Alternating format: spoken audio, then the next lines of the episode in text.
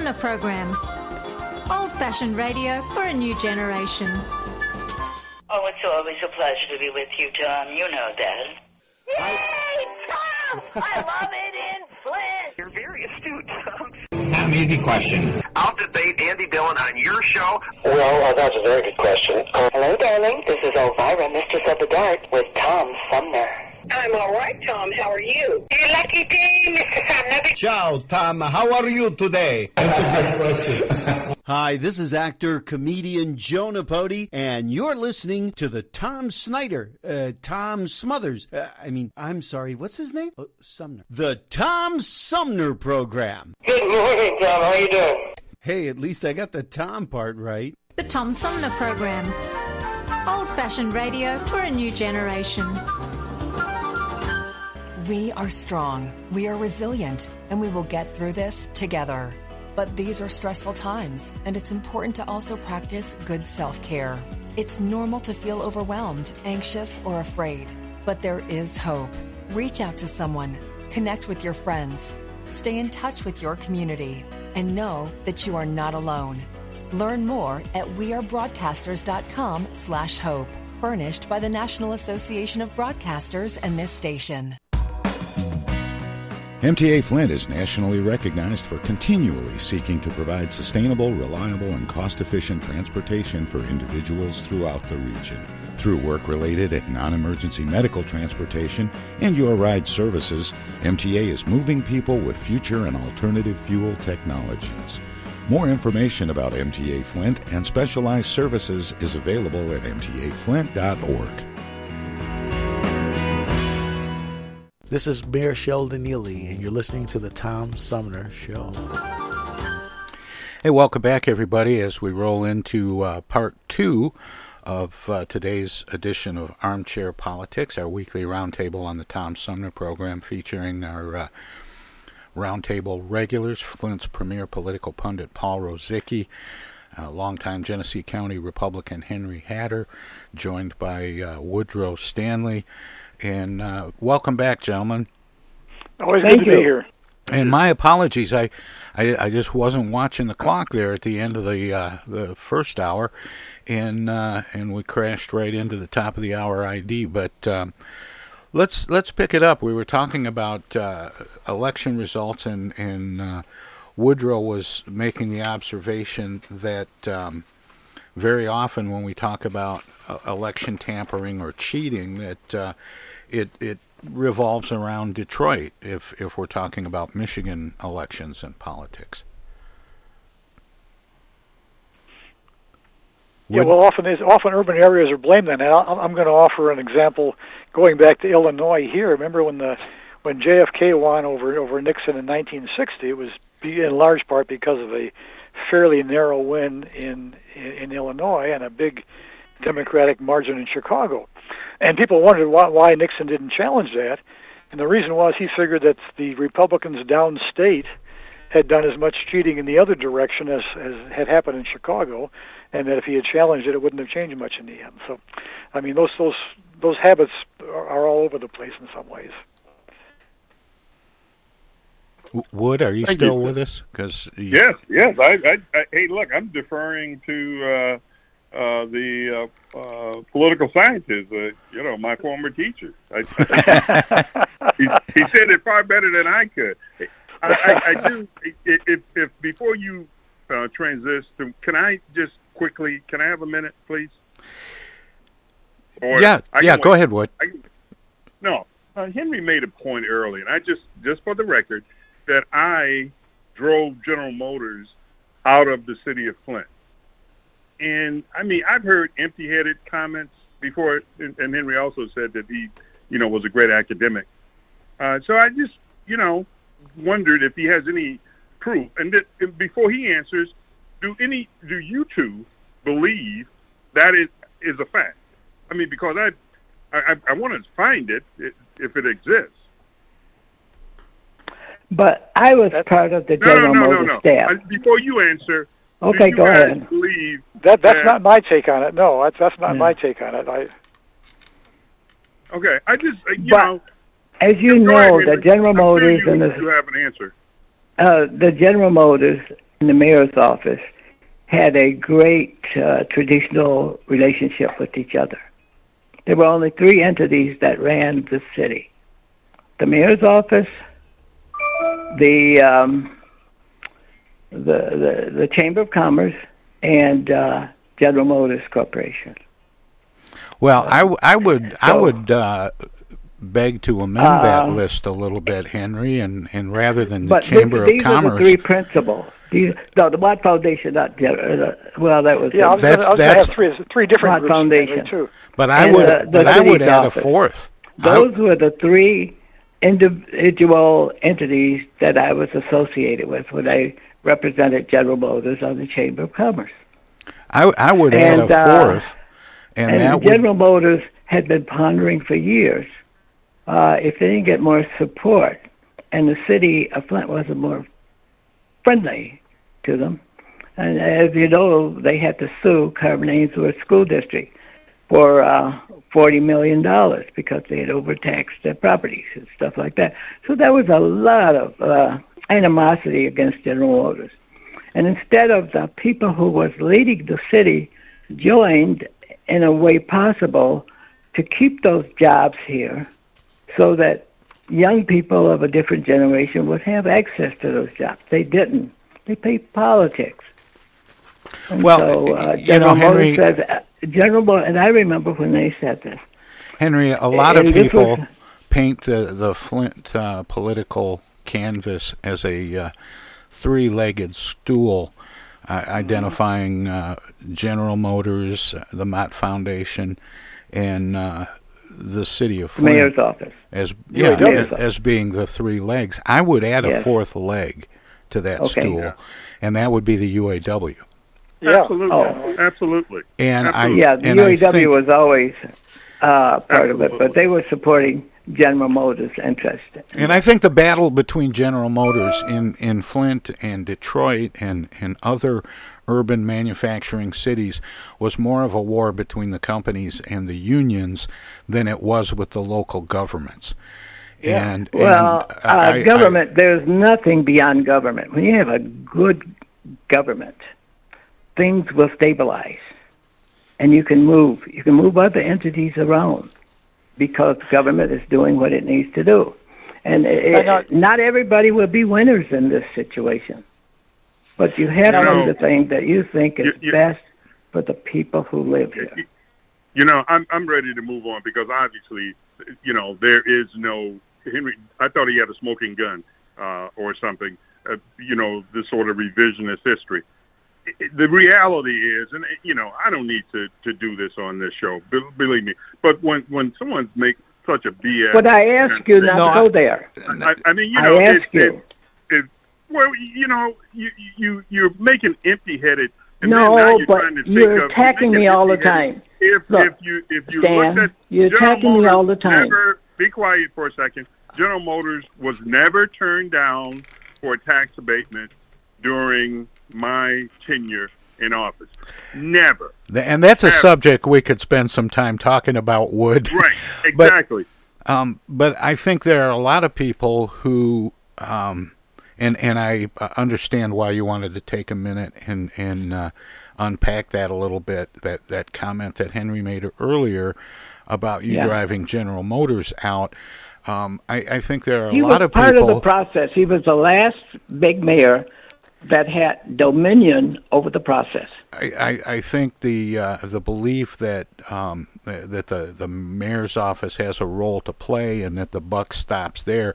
You were you were in the office at the time, and there are probably a lot of people would who think mm, you know that more could have or should have been done uh, to to keep them here. But my feeling, uh, since you asked for my opinion, has always been that the war was primarily between the unions and uh, uh, between the, Right. the companies and the unions. Does anybody know the name Robert, Dr. Robert Widgery? Absolutely. Oh. Yes, I do. Sure. He lives in Okay, Grand Blanc. that- a great friend of mine. You mine. know, no, no, no. Dr. Robin Widgery would be not my voice, but his voice. If, if you know, I don't know if Robin is still with us or not, but um, but if if if he were, his voice would be the one that I would commend to Henry because he can No, you, all you have to do is read Robin's books.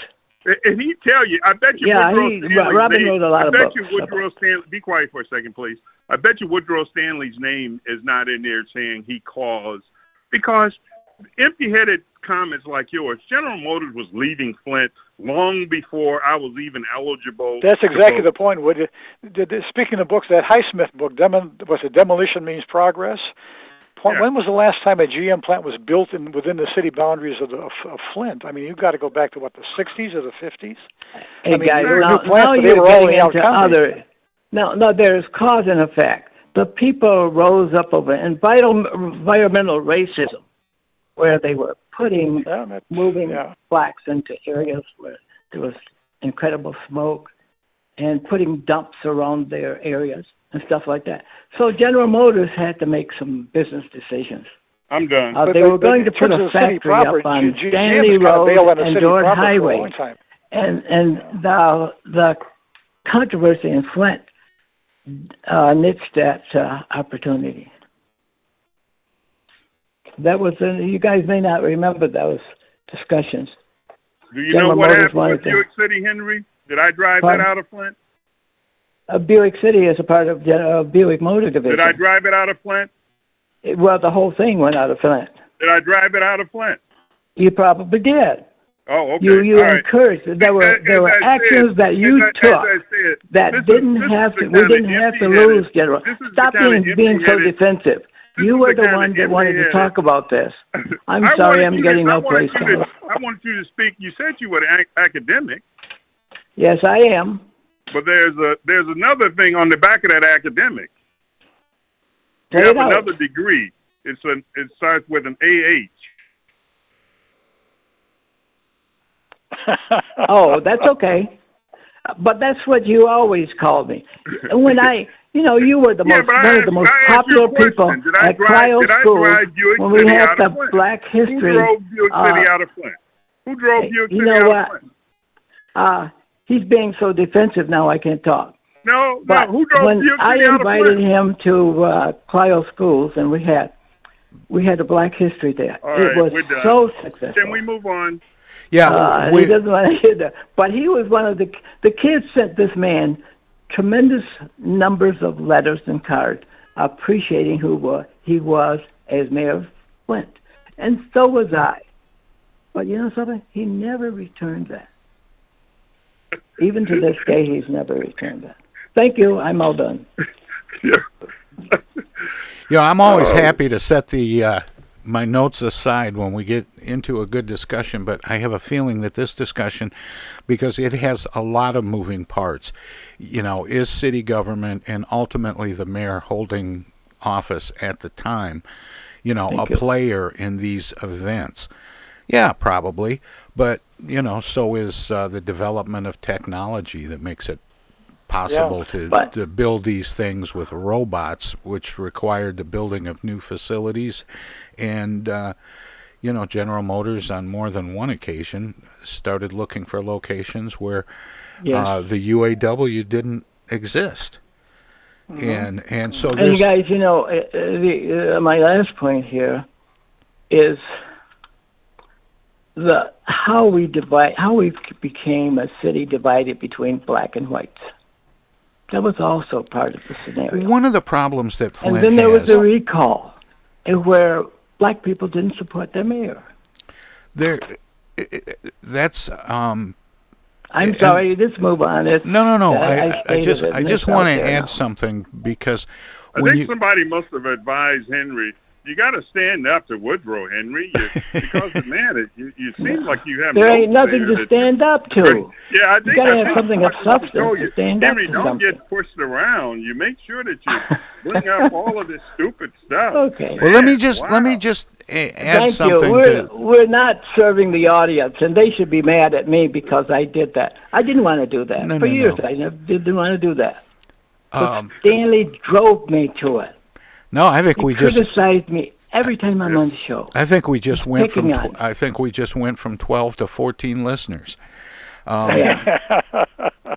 but I, I just wanted to add something uh, some a, a thought that I've had over the years about Flint and and the the racial division. I I think Flint has always been a tale of two cities, whether it was black and white, labor or management. Um, eh, you know, there's there's there's been this divide in in business and and society, and and Flint has always had sort of that that sense of us against them in all walks of life, and it's it's made Flint kind of a tough town. Um, made it Yeah. resilient in a lot of ways, but we have to take a break here. We'll come back. But it and also made us part of the middle class. I agree. I, I agree with that. So you can't you can't change my mind on that. No, no, and I wouldn't try. We are going to take a short break, and we'll come back and we'll talk about uh, Washington politics because they're uh, maybe a Hello, little darling. less This contentious. is Elvira, Mistress of the Dark, with Tom Sumner. I'm Julie Lopez with Crime Stoppers. Have you ever wondered what to do if you have information about a crime or the whereabouts of a felony fugitive and you want the police to know but you need to remain anonymous? Well, here's what you can do. You can go to p3tips.com or download the mobile app. You can go to Crime Stoppers of Flint and Genesee County's Facebook page and click on the Leave an Anonymous Tip tab, or you can call 1 800 422 jail. All methods are anonymous, and if your help leads to a felony arrest, you may be eligible for a cash reward. Remember, your voice matters. The Centers for Disease Control and Prevention is working to help keep you and your community safe from the threat of novel or new coronavirus. If you have traveled to a country with a widespread outbreak of COVID 19, CDC recommends you stay home and check your health for 14 days after returning to the United States. Take your temperature with a thermometer two times a day. Watch for symptoms like fever, cough, and trouble breathing. And if you feel sick or have symptoms, call ahead before you go to a doctor's office or emergency room. Tell the doctor about your recent travel and your symptoms, and avoid contact with others. For more information, visit cdc.gov. Hi, this is Tom from the Tom Sumner Program. If you like talk radio that makes you think without telling you what to think, check out our whole show weekdays from 9 a.m. to noon Eastern at TomSumnerProgram.com. Selected segments are also available on this and other radio stations, but you can hear us anytime. Daily editions of the Tom Sumner Program repeat online all day and night on the show's website. Past shows can be found in the website archives. My long format interviews with New York Times best-selling authors, photographers, and writers from National Geographic, as well as artists, musicians, candidates, and elected officials, are made possible by listeners like you. Support the Tom Sumner Program and Civilized Talk Radio. Visit our website at TomSumnerProgram.com and become a member. You can make a one time gift or become a sustaining patron by taking the link to the Tom Sumner Program Patreon page. Thanks for listening and thanks for your support. I know this is a really hard time for everyone. We're facing a killer virus, economic pain, and all the frustrations of being cooped up at home. Believe me, I have two teenagers to deal with. But the worst thing we can do is let up now, triggering a second coronavirus wave that causes more death and economic chaos. What you're doing is working. You're saving lives. So let's all hang in there and please stay home and stay safe. Discoveries. They happen when we least expect them, in places we thought we knew. And discoveries have a way of teaching us a little more about ourselves along the way. Welcome to Flint and Genesee County, where up north meets down south. Home to Michigan's largest county park system and a vibrant culture. A place filled with discoveries we've yet to make throughout acres of beautiful lakes, wetlands, and woods, and in the diverse city beyond where the uplifting melodies of gospel choirs fill the air, where the work of renowned artists color the galleries and museums, where the fresh fruits and vegetables at the downtown farmers market awaken our senses, and where the cultural center and planetarium broaden our view of the world. Let's spend a few days enjoying the wonders of Flint and Genesee County, where the joy of discovery is pure Michigan. Your trip begins at Michigan.org. Tom Sumner Program.com.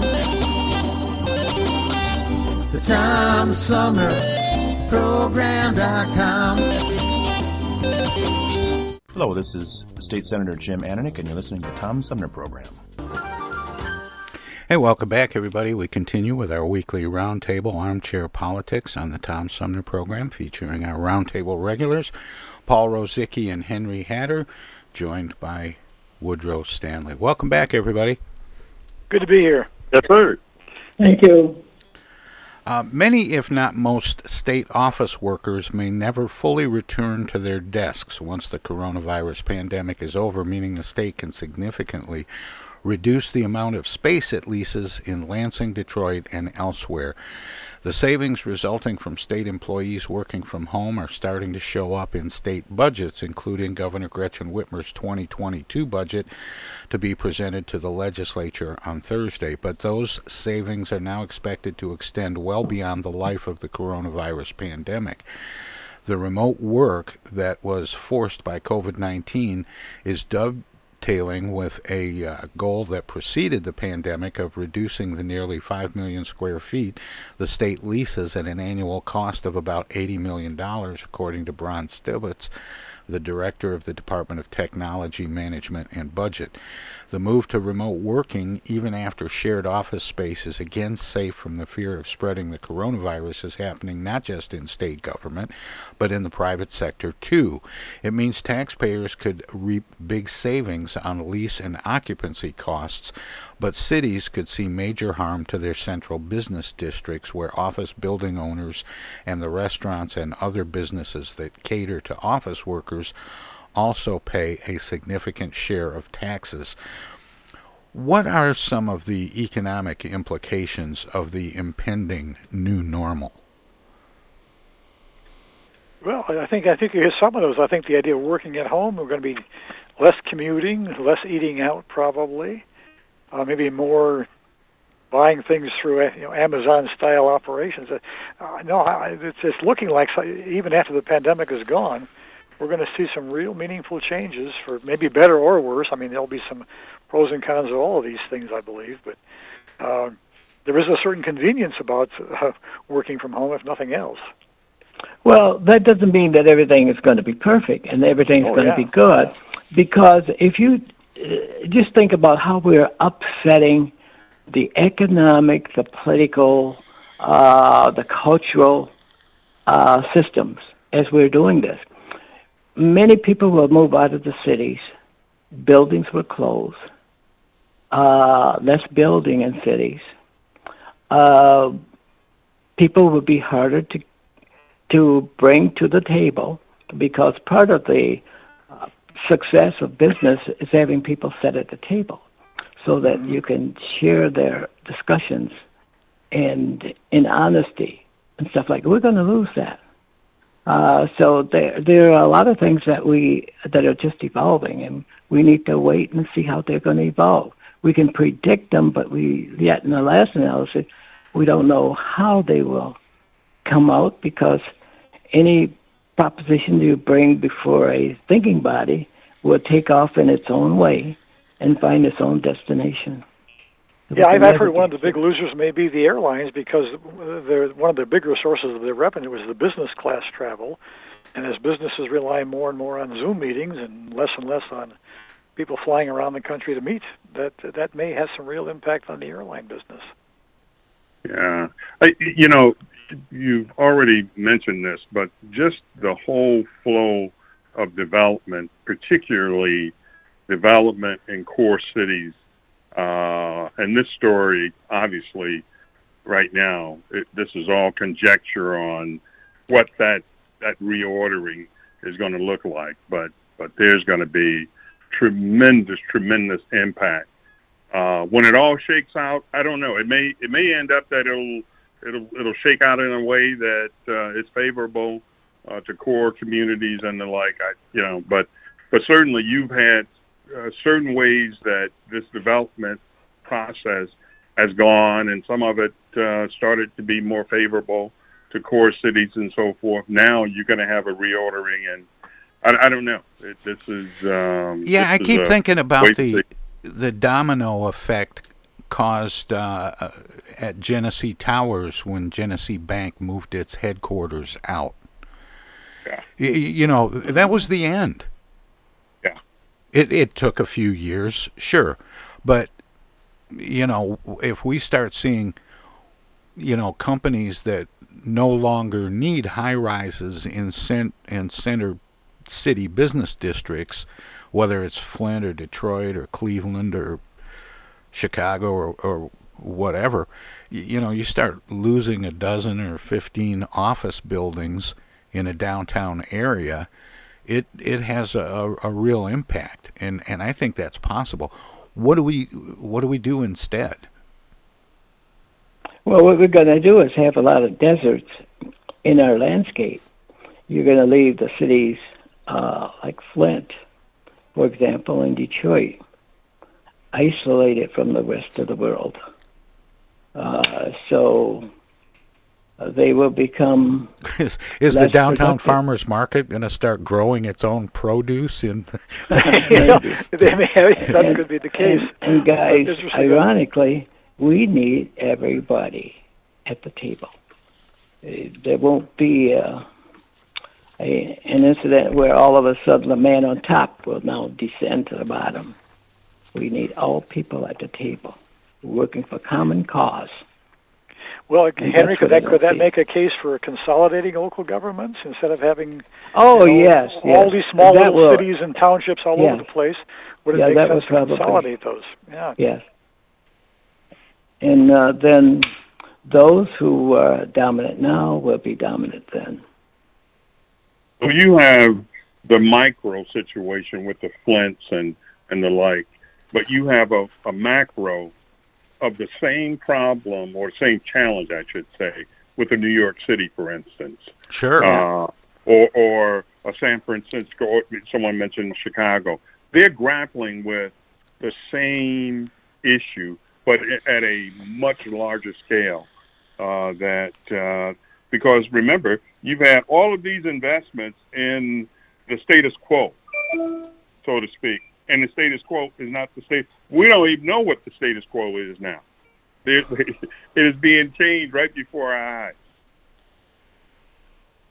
Well, that's why I say we keep hearing about a new normal, and, and we're not really sure what that's going to look like, and and then trying to, you know, plan for the economic adjustment. There will be one, but any ideas on what that might look like? how we might you know, how are cities gonna gonna raise money if if they don't have these taxable entities um, making metropolitan up government, like metropolitan well, a, government, that's like. Uh, was suggested already. But a lot, a lot yet depends on what will happen in Singapore and Shanghai, and which now is becoming the world's largest governmental system. They have more uh, talented students than we have students in this country. And they, we're going to see a dominance like we've never seen before.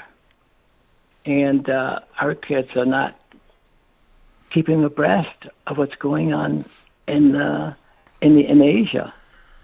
Well, remember, so, Mayor. Uh, besides, we don't have the numbers former Mayor Dayne Walling advocated when he was mayor for um, increasing the uh, the city income tax on people from outside the city who came into the city to work. Um, mm-hmm. They've always and, done that. I've always been taxed. But he was um, advocating an increase in that yeah. tax, and and justifying it, saying you know that. Uh, they don't live in the city and pay other taxes, and there there were all these rationales for raising it, but but that begs the question: Are we going to be looking at um, funding city government with higher personal income taxes by city residents and those who come into the city to make a living? I don't think we're going to have as many of those if we go to this, you know, Zoom. You know, if if all of a sudden everything's a Zoom town. Yeah. Yeah, I, and you I, know, I, since yeah. the time of Rome and Greece, cities were very, very important, as they are today. Cities are very important. People must be at arm's length when you're deciding something or when you're working together. Like people who work on the line, they can't be home and do what they do. They got to be physically present. Well, but if if we end up with robots doing that, and people sitting in front of screens doing the management from I don't believe you went there. from 40 miles away. Um, but but that's but that's you know we have to we have to face these things as as they approach. Otherwise, um, you know, we go broke and wonder why. Yeah, and, and, and while you see the robots doing a job, you say, "That's me right there." Yeah, but I think cities are still going to have the, the the cultural appeal. I mean, there's still going to be uh, a, a need for cultural cultural museums for Yes. symphony orchestras, and I don't Yes. think Zoom's going to replace all of that. So No. that'll that'll still be an appeal for both having cities and living near near those kind of attractions uh, that, in large part, only cities can offer. Yeah, and and the guys, the uh, schools, the young people want Yeah. to move into cities. Young whites from the outside district. This is If the the schools are information that I have. If- Um, You're right, you're- they want to move thing, into Henry. the cities to be closer uh, to schools, to banks, uh, to uh, theaters and stuff like that. And that's in a No. Henry, you make a good point about the schools. I mean, I know whether if the schools are good, that can be a great attraction for any local government, and if they're bad, it can be a great, great uh, motive for moving out of a city uh, Yes. as well, and that, that that can matter an awful lot. That's a good point. the But Durant if- Hotel but if a business was doesn't- created for that purpose. If a business doesn't have to have a bricks and mortar presence, attracting businesses to a city doesn't have the same economic outcome. Yeah. No. Yeah. You have to bring, you have to have them people come in with their wealth and their kids, the smart kids, with well-educated kids to help. Well, we've always wanted up companies that would come in and build businesses or factories or something, Right. not to just have a post office box. Right. I agree. So we'll have to have a lot of discussion on how we move from here and what kind of public policy should we be supporting to save Flint from itself and other The cities. larger, the Detroit. larger question is not just Flint. It is urban uh, communities, period. And it's not. I didn't mean to just, uh, this won't be a jump Genesee County discussion. No, no, we national- use we Ah. we use Flint a lot because we're here and I you know, more about Flint. We know it best. But you're right, Wood. This is this is a, a national, if not global, evolution that uh, I think we need to get a hold of, or we're going to be grabbing it by the tail. Well, I, well- I've benefited from being involved with a lot of national organizations and statewide organizations, so I I know that um, all of the knowledge is in is not in Flint or Genesee County, and nor are all of the problems. Well, that's true. Well, we don't. I, I'm not. I'm not being defensive here, but I'm letting you know what I believe, based on my experience and what I read, and who I believe in. So um, I, I do believe that we do have to have some candid conversations about this issue that we're talking about. How do we get our kids ready to challenge other kids in other school districts to be as good or better than they are? How do we do that? Flint has a long ways behind that discussion. And don't you know, know what's what- you know what's sad about that is that we started from a position way ahead. Yeah. Yes. At the When, best when I first came to Flint, people said, "Oh, they got Yeah. that great school." So everybody Yes, in the they did. country had heard about the Flint schools. Uh, and everybody should ago. be college graduates as well because the Mott Foundation, what they did, and, and General Motors Corporation did, and the, the cultural centers did, should have made all of us culturally uh, beneficial to the city. But we have to go back and rework that to make sure our kids, and particularly kids that look like me, they got to do a better job. Well, Louisiana Senator, I'm going to change subjects and, and uh, move on to some, some national politics. Louisiana Senator Bill Cassidy on Sunday stood by his vote to convict Donald Trump during the former president's second impeachment trial, defending his decision against a censure from his state's GOP and arguing that Trump's power within the larger party will weaken.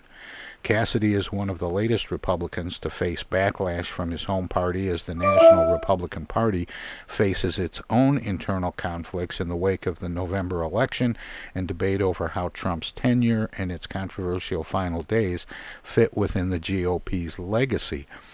Will Trump's power over the GOP weaken in, in time for the 2022 midterm elections? Trump does not have power over the GOP any more than Biden has power over the Democratic Party. I He's made just another uh, candidate. I don't know. You look at some of those votes, Henry, lately. I mean, I well, I think sure. it'll fade sooner Look at or later, Biden's but vote. I, I don't know. Even say the same thing. But guys, the party will survive long after Trump. And, made and you know, and I'm I'm a Trump supporter, and and I said I supported Trump to the best of my ability, and I did that. But now we gotta look at things as things change, and and they will change, and we have to redirect the thinking. I made a point four years ago, and I stand by it today. Matter of fact, with greater evidence that the Republican Party is now the Trump cult. Uh, it hasn't officially changed its name, and it doesn't make any difference how much we try and wiggle and get out of the political straitjacket. The reality is, I mean, you know, there are. I would much prefer that we have a real two-party system, like the more moderate uh, Republican Party and the Democratic Party more uh, towards the center. But but there's a reality. The Republican Party is captured by uh, a large segment of white supremacist kind of uh, folks. Yeah, White but I- supremacists are also in the Democratic Party, and they I, they're surrounding me. That's that's that's true, Henry, and and would I I, I think I want to um, add to what you said that a lot of those people were brought into the Republican Party and they are loyal to Donald Trump, not the party. Exactly. And I and I I'm think kinda Henry's wondering- right that there will be a Republican Party that will survive Donald Trump. The the problem is is that it's tried, I think, too hard to be a big tent to in in this case maybe the wrong people. Well, the Uh, I- I can- Republican I Party can see has a to be third party cautious. emerging here. The Republican Party right now has to be cautious that it doesn't drive away that 170 million people. It's got to be, it's got to have a plan so that you don't ostracize those people. They're part of the American population. They have a right to have their own. No, I. I, can- I can They see a, I can see a third party emerging by 2024, and the question is whether the third party will be the Trump party or the traditional Republican Party. And I'm that's okay. Over. You and know? that's okay. I have no problem with that. But I will decide who I support, not Democrats, not Republicans. I will decide that. Here's um, a, a thing from CNN that talks about uh, Trump's influence over the party and the uh, uh, midterm elections, and, and I think they left something out. I'll see what you guys think. Arkansas Lieutenant Governor Tim Griffin departed the 2022 governor's race Monday, opting instead to run for Attorney General in a move that signals former White House Press Secretary Sarah Huckabee Sanders' strength just two weeks after she announced her campaign. Griffin's exit underscores the hold former President Donald Trump, who quickly endorsed Huckabee Sanders' bid, continues to have on the Republican Party, even out of office and removed from his favorite social media platforms. Just two weeks ago, Griffin told CNN in an interview that he planned to defeat Huckabee Sanders on substance and that he'd be ready for the job of governor on his first day in office, and no one else is, he said. However, even out of office, Trump remains hugely influential in Republican politics. His quick endorsement of his former aide, as well as Huckabee Sanders' standing as the daughter of a former governor, led Republican operatives to believe she was the heavy favorite. Doesn't the fact that she is extremely well known also play a significant role in her being a quote heavy favorite? And uh, that's true. Yeah, sure. And not only that, but she had a strong, independent voice when she spoke for the president. She was independent. Sometimes she sided with him very closely, and other times she was a little ambivalent. I'm sorry, I, I I'm trying to contain myself, but go right ahead. I'm trying to recall the the uh, the other the ambivalence part, but anyhow, uh, I mean, the press secretary's job is to be out there and speak for the president like for better or worse. That was that's Mm-hmm. what she did. I thought she did an excellent job of speaking for the president. Yes, she did, and, Well, and that was not did. a, that was her job. That was her Right. job. and That's- not an that's all easy If one. she had been a Democratic person in that position, she would have done a good job. That's how good she was. Oh, she would have. She would have been. I, I can't imagine having that job, and and especially with Donald Trump, who, you know, Oh, they yeah. they would decide on on what the the company line was. She would go out and and pitch it, and ten minutes later, Trump is saying something else on Twitter. Exactly. You know, Yeah. undermining her constantly, and she still Yeah. managed to to function in the job and, and and to you know hold at at least some dignity and and some respect from the press corps. I was I was impressed with her. She could have been a good Democrat as well. I was impressed with the fact that she she told the line. I I was absolutely impressed. I was not impressed. Yeah, impressed. she, she did her job. Give, give her credit Right. for that. I'll Yeah. that much. Yeah. That's- Yeah. I give her. But she did a she did it a lot of times when the chair was being pulled out from under her. Oh yeah. Yeah. No, that's true. That's true. Yeah. She did. But but I you know again back to to Henry's point. This I will agree with him on. I, I haven't had a uh, press person for a, a lot of years. Obviously, uh, they get their marching orders, and you don't expect uh, a press person to be an independent voice. I think I heard Henry say she was independent.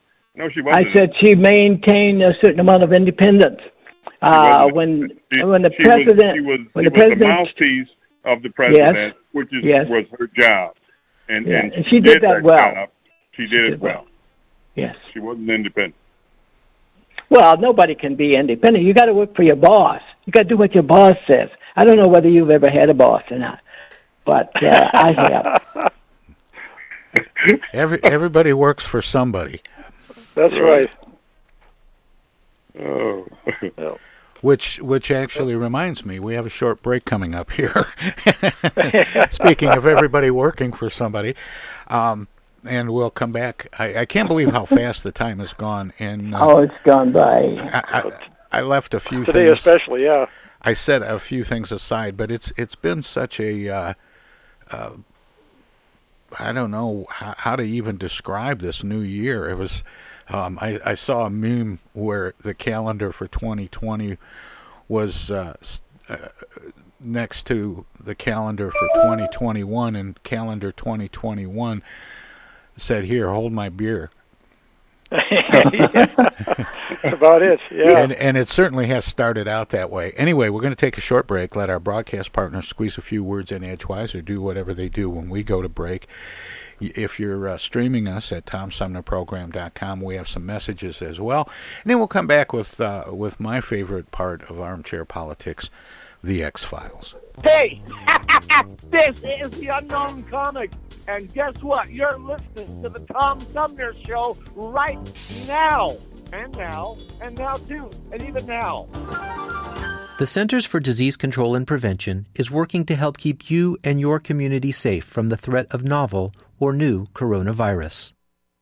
If you have traveled to a country with a widespread outbreak of COVID 19, CDC recommends you stay home and check your health for 14 days after returning to the United States. Take your temperature with a thermometer two times a day.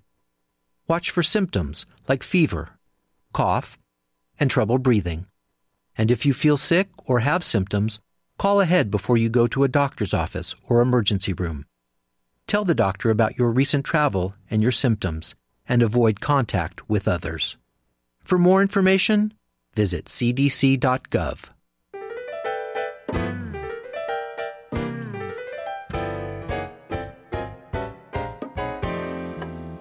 The Tom Sumner program has hosted live candidate forums for local, state, and national offices at bars, restaurants, coffee shops, and colleges. Armchair Politics has gone to Lansing, Frankenmuth, Birch Run, and Hell.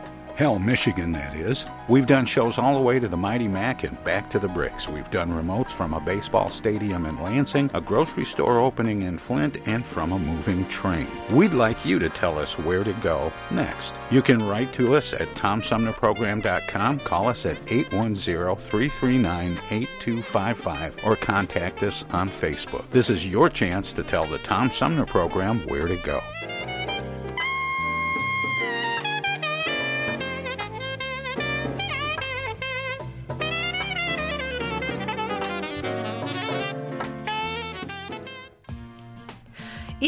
Magazine is the monthly neighborhood magazine read all over Flint.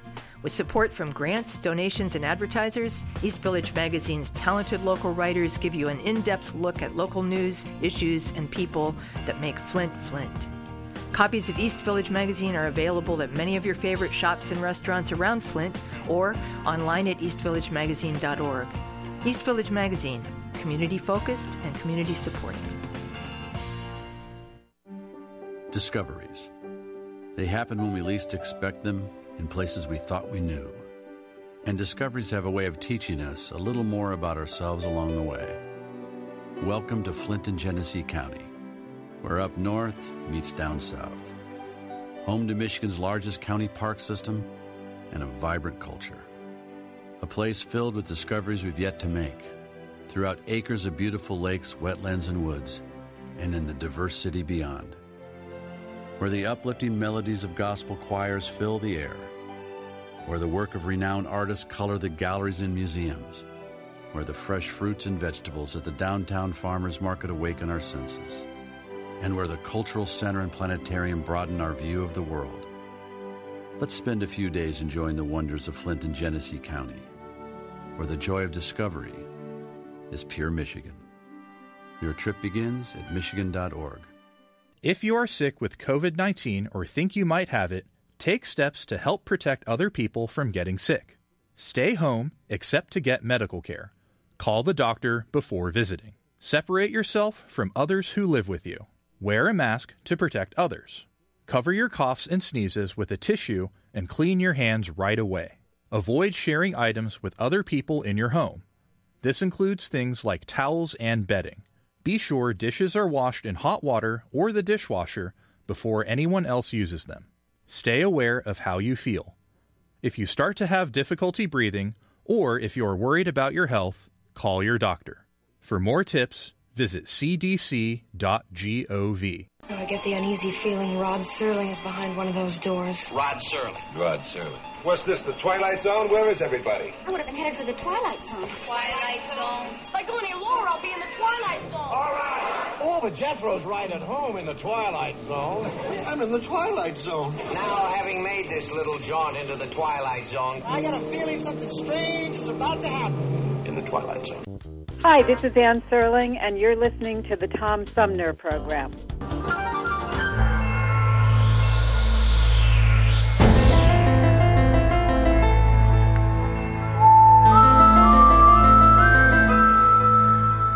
And welcome back, everybody, as we roll into the final segment of today's edition of Armchair Politics.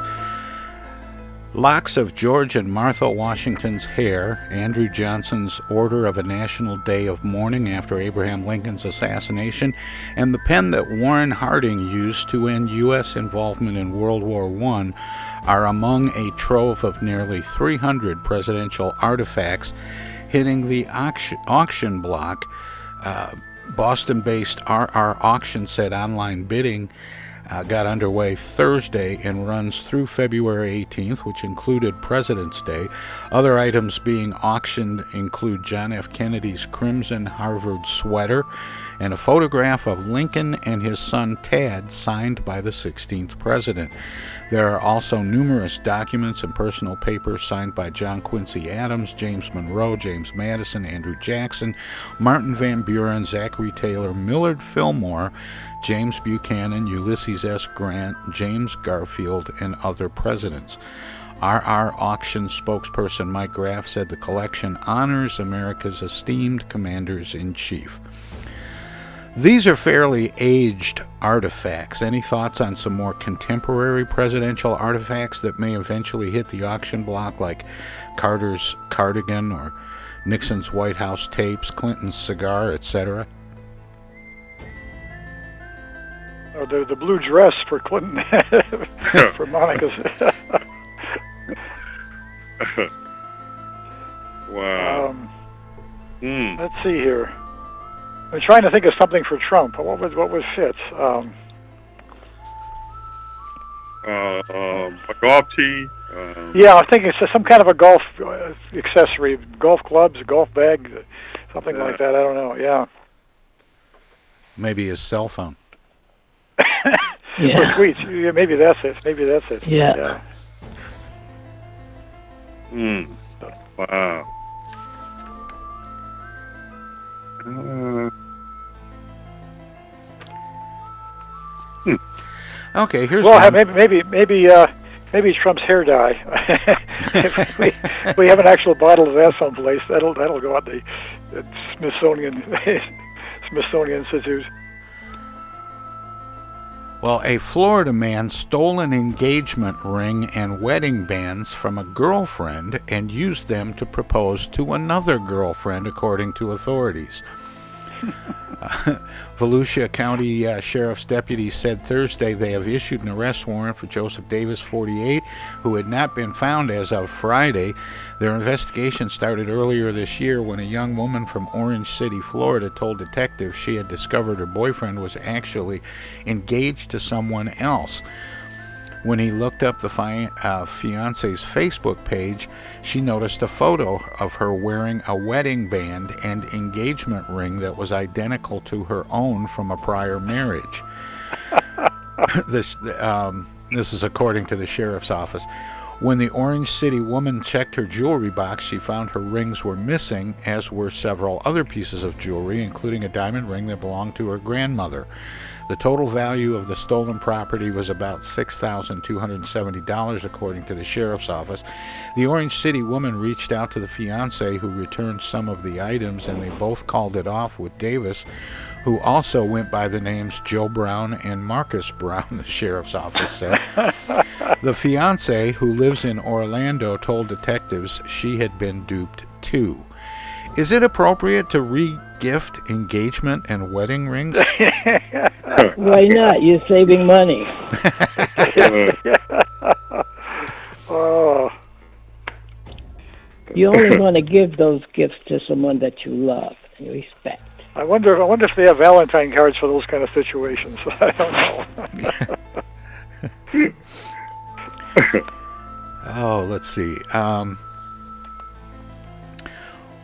well, pigs are highly intelligent creatures, and a study released on Thursday has revealed that they're skilled gamers, too. Published in the journal Frontiers in Psychology, the paper is the culmination of extensive research into pig intelligence that began in the 90s by scientists working with Stanley Curtis, a legendary swine researcher who died in 2010. It was co authored by Candace Croney, director of Purdue University's Center for Animal Welfare Science, and Sarah Boysen, a professor of psychology at Ohio State University, renowned for her research into chimpanzees.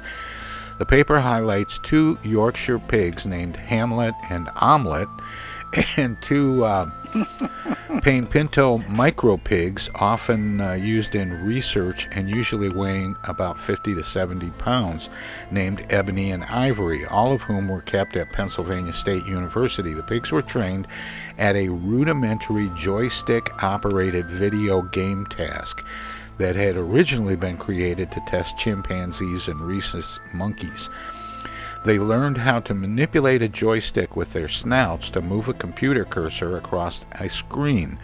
Once they maneuvered the cursor to hit a wall, a treat dispenser connected to the joystick would deliver a snack. The game had varying difficulty levels, and the number of walls that appeared on screen decreased from 4 to 1.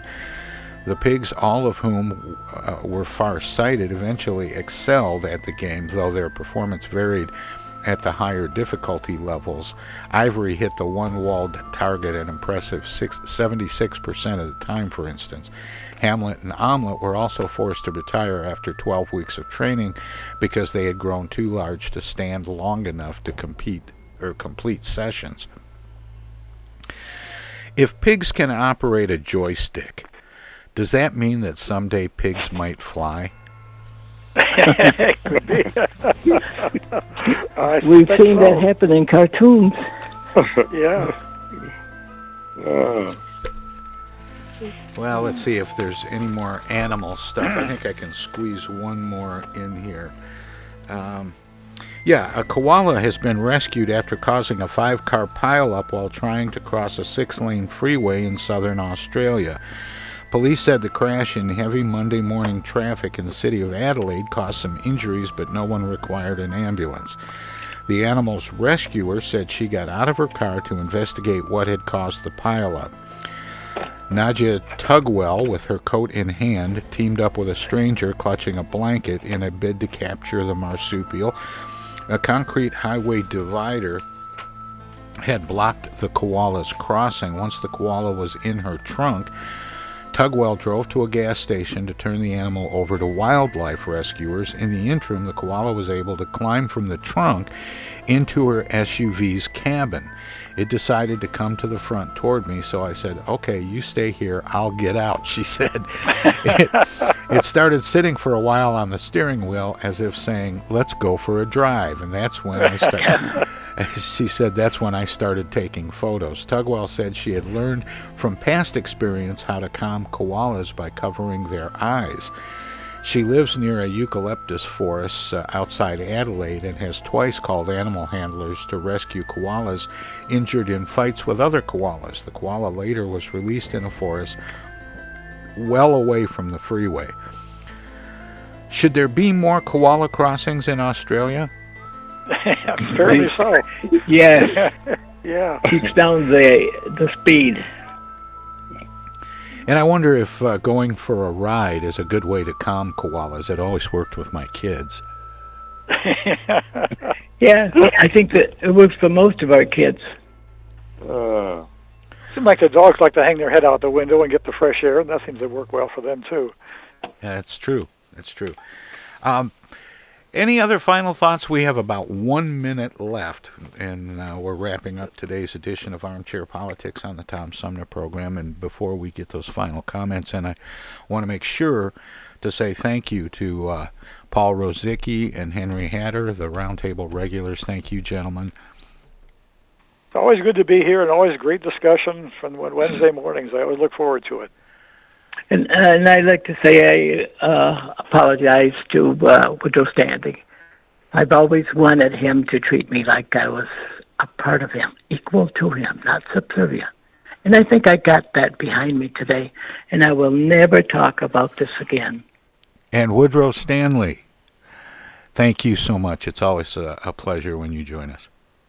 absolutely, I enjoy it. Well, that wraps it up for today's edition of Armchair Politics. Uh, thank you, uh, gentlemen. This has been uh, an interesting week to be sure already. Uh, starting That's Sunday sure. with Valentine's Day, and Monday we did a special President's Day thing. Had a little Mardi Gras fun yesterday, and of course, Armchair Politics today. And the fun continues. I'll be back tomorrow morning uh, at 9 o'clock with another edition of the Tom Sumner program, and I hope you'll uh, join me for that as well. Uh, in the meantime, stay warm and uh, hope your power stays on. And uh, we'll see you tomorrow. Good night, everybody.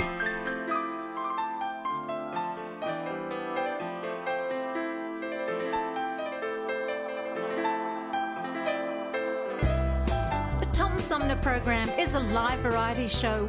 We want to acknowledge all of our guests who play such an important role in the show and our cavalcade of cohorts from coast to coast for their regular contributions. Most of the musical accompaniment was provided by people in or from the Flint area.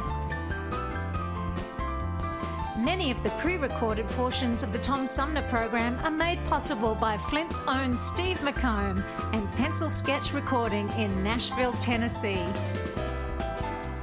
If you have comments, questions, or suggestions about the show, find us on Facebook. This is Prue Clearwater. Join us next time for another edition of the Tom Sumner program, and thanks for listening.